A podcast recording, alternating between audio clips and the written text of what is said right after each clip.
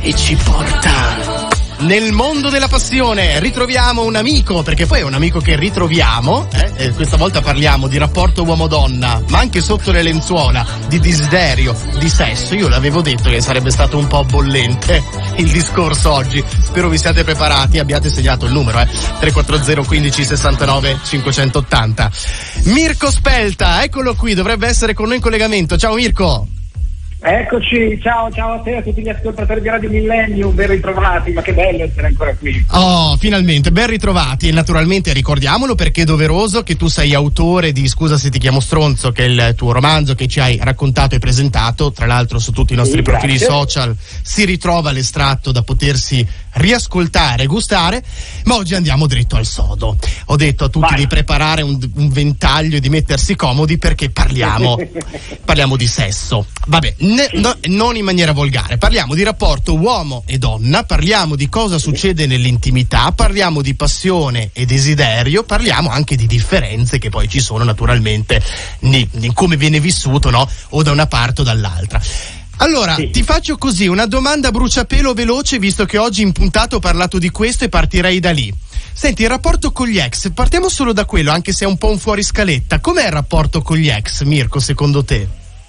Eh, dipende dalle volte, nel senso che a volte ci sono i ritorni di fiamma e, e, funzionano perfettamente quando ci sono ancora delle cose da dirsi anche dal punto di vista appunto intimo sessuale certo. eh, a volte invece ti ricordi il discorso della minestra riscaldata no? se ti dice che la minestra riscaldata non va mai bene eh, dipende, secondo me dipende. ci sono delle cose che non sono ancora state concluse anche da quel punto di vista, non so se vi spiego, eh, invece vale senz'altro la pena concluderle, mettiamola certo. così.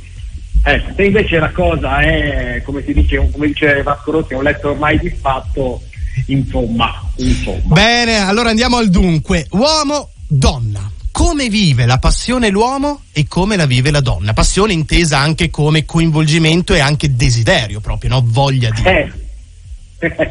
allora, guarda, intanto diciamocelo, all'inizio, eh, un mm. uomo non esce con una donna perché è sveglia, perché è brillante, perché ha un gran cuore, ha un gran temperamento, non funziona proprio così. L'uomo all'inizio esce con una donna perché è ubriaco di forme, colori e profumi, tendenzialmente per questo. Okay. E, le donne, e lo sanno benissimo. Ma sono a volte Tant'è anche vero, brave eh, in questo, no? Proprio perché lo sanno. Sono bravissime in questo, sono bravissime, sono, come diceva una mia ex, sono una, un gradino sopra la scala evolutiva. Eh?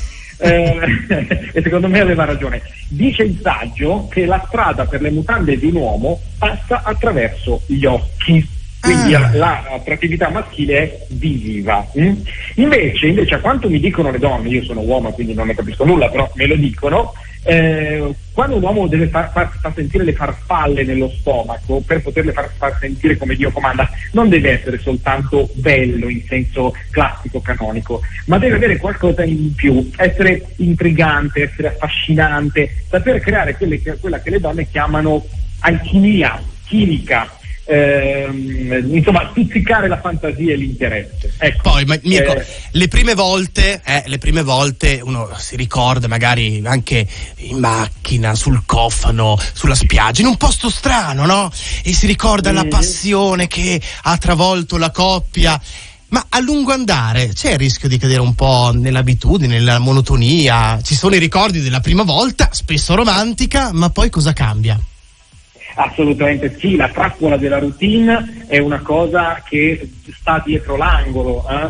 cioè il, il, cosiddetto combo starter pack divano, film, tisanina e, e chiudo è, è, proprio dietro l'angolo. Quindi per evitare questa cosa eh, è assolutamente un'ottima idea quella di continuare a infiammare il partner, nel senso che noi abbiamo la fortuna di conoscerlo, di conoscere cosa gli piace, cosa gli interessa, cosa lo fa eh, lo fa appunto eccitare in realtà, per cui usiamolo, no? Eh, certo. Eh, nel senso che c'è chi ha, la, che ne so io, chi ha voglia di farlo in posti strani, chi ama la lingerie particolare, chi ama i giocattoli, insomma eh, assecondiamole certo. le fantasie certo. del partner, anche perché realizzare le fantasie, le fantasie del partner dentro la coppia è molto sano perché evita di far venire la voglia al partner di andare a realizzare le sue fantasie un po' più proibite, un po' più spinte al di fuori della coppia, che certo. invece è, è, un grosso problema. Certo, certo ricor- ricordiamoci sempre che le forze dell'ordine hanno installato le telecamere in giro, quindi sì. va bene,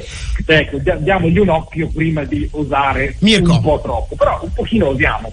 Io mi fermerei perché più del maglione e la polo non so cosa togliermi e qui dentro la temperatura altro che bollente che è diventata.